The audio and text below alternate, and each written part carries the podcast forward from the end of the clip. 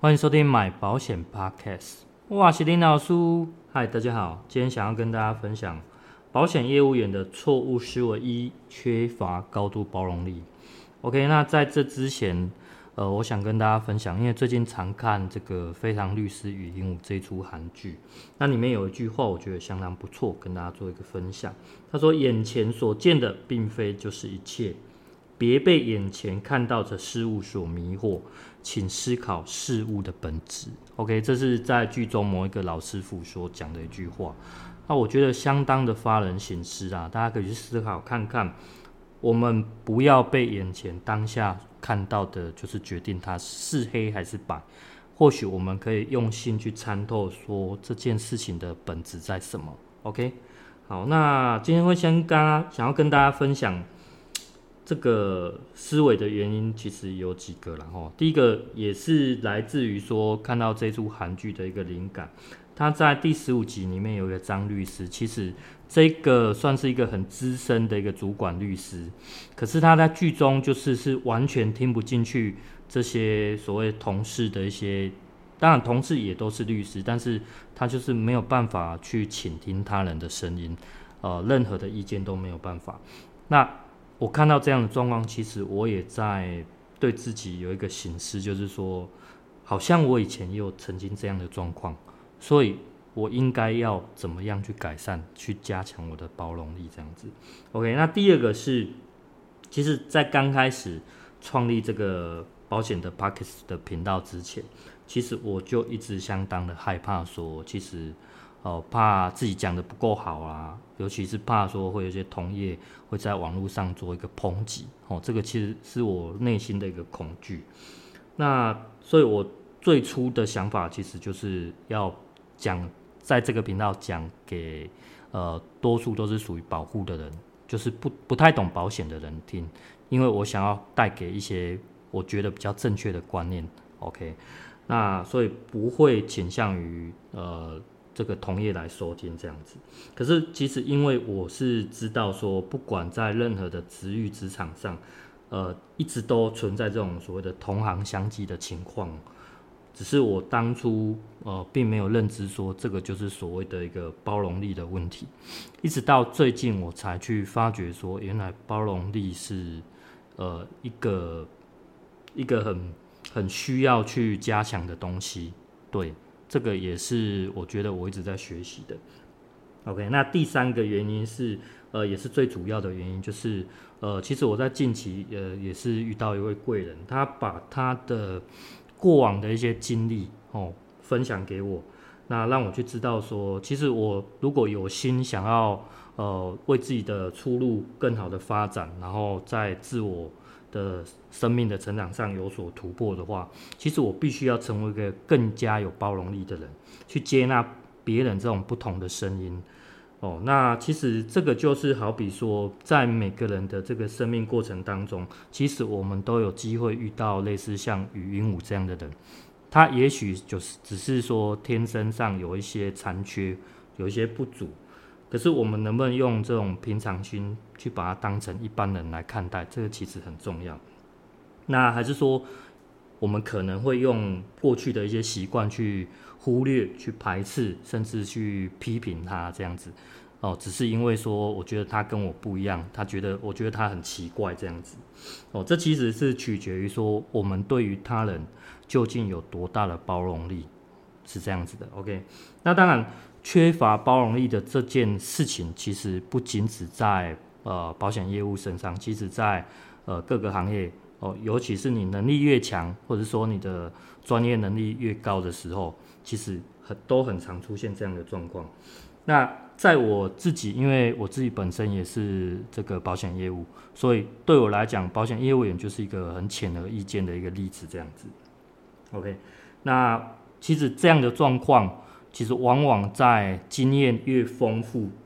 越容易犯下这样的错。这个是为什么？是因为说这些经验告诉他们说自己是对的，我的这个做法是对的。所以与我不同的或不同的做法、不同的声音，这些自然而然就是错的。哦，所以他没有办法去做到说去倾听这些他人的这些不同的声音，会让自我自我会变得很太太过于强大，太过于呃自我了这样子。OK，那接着想要跟大家分享三段我自己的一些经历或看到的，还有包括我的自我的成长的部分。OK，那第一段是我在起初进入保险业的时候，那个是在呃阿龙人寿里面哦，所以。在刚进去的那几年，其实对于公司的这种认同感很强哦。当然，我们会把我们公司里面的最优秀或者说最最好的一面，想办法展现给人家看。所以，相对对于同业的，不管是人也好，对于商品也好，或者是呃各种东西，其实就会有一种莫名其妙的排斥感，因为会认认为我们比别人更优秀，所以。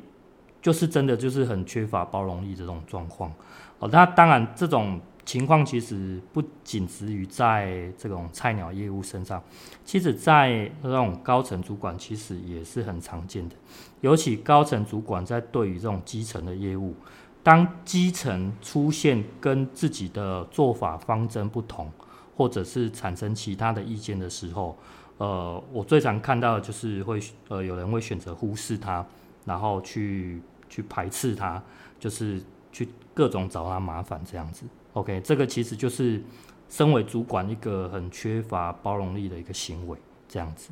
好，那第二段是想要跟大家分享，呃，我在接下来就是进入到保险经纪人公司这样子。那其实，在进入到保金之后，呃，慢慢的有感觉到对于保险公司之间的那个排斥感减少了。哦，原因是因为，呃，自己看到的公司的商商品面，或者是说各各个层面越广了，所以慢慢的可以去接纳。但是其实这个排斥感也不是完全没有，哦，也不是完全没有，哦，尤其是我们在网络上，哦，网络的一些社群媒体或者是群组里面，其实你都会发现，呃，保金同仁其实的数量比还是占多数的，所以当大家的意见，或者是说比较雷同之后，对于面对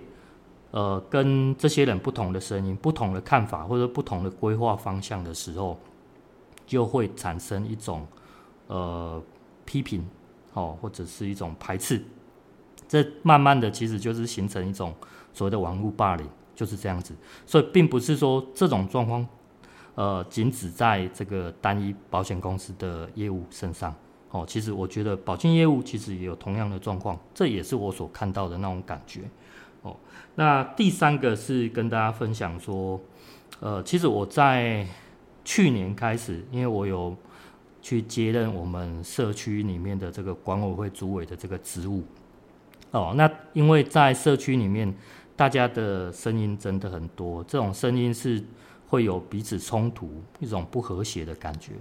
那在我接任当初是其实是满腔热血，但是，呃，遇到这种状况，我后来采取的方式反而是比较保护自我，就是我觉得说我该怎么做就怎么做，可是，呃，其实我也不想去听取别人的意见，哦，这是比较自我封闭的想法。对，那一直到现在一直快卸任了，哦，一直快卸任了，呃，其实我有点受到别人的一些启发或者一些。开导，我觉得我想要慢慢试着把这种心打开，然后去接纳别人，去倾听别人。呃，一开始其实是真的不容易做到哦。那我是抱着一种尝试的心态去试试看，哦，那结果真的是出乎我意料之外。当我采取他人的意见去做法去执行之后，结果得到的回馈是相当好的。这个是我当初所没有预想到的，所以渐渐的我也感觉到说，这个社区里面大家的心态或者说也慢慢的变得比较和谐，比较没有这么多的冲突感。这个其实是我觉得我在担任这个主委的职务这一年以来，我觉得最大的收获。呃，当然这个收获也包括我自己增加了这个包容力的这个收获。对，我觉得都是一个相当宝贵的经验，所以我很想要分享这些给大家，就是做这一集，就是这个用意。OK，那时间也差不多了，就十分钟了。哦，所以如果大家觉得呃这一集对你来讲是有一些用处、有一些帮助的话，那记得帮我追踪、按赞、订阅、分享。那同时也让你身边的朋友，让自己慢慢的去学习这种所谓的包容力，去接纳不同的声音，哦，不同人的这个看法，这样子。OK，那节目就到这边了，大家再会啦，拜拜。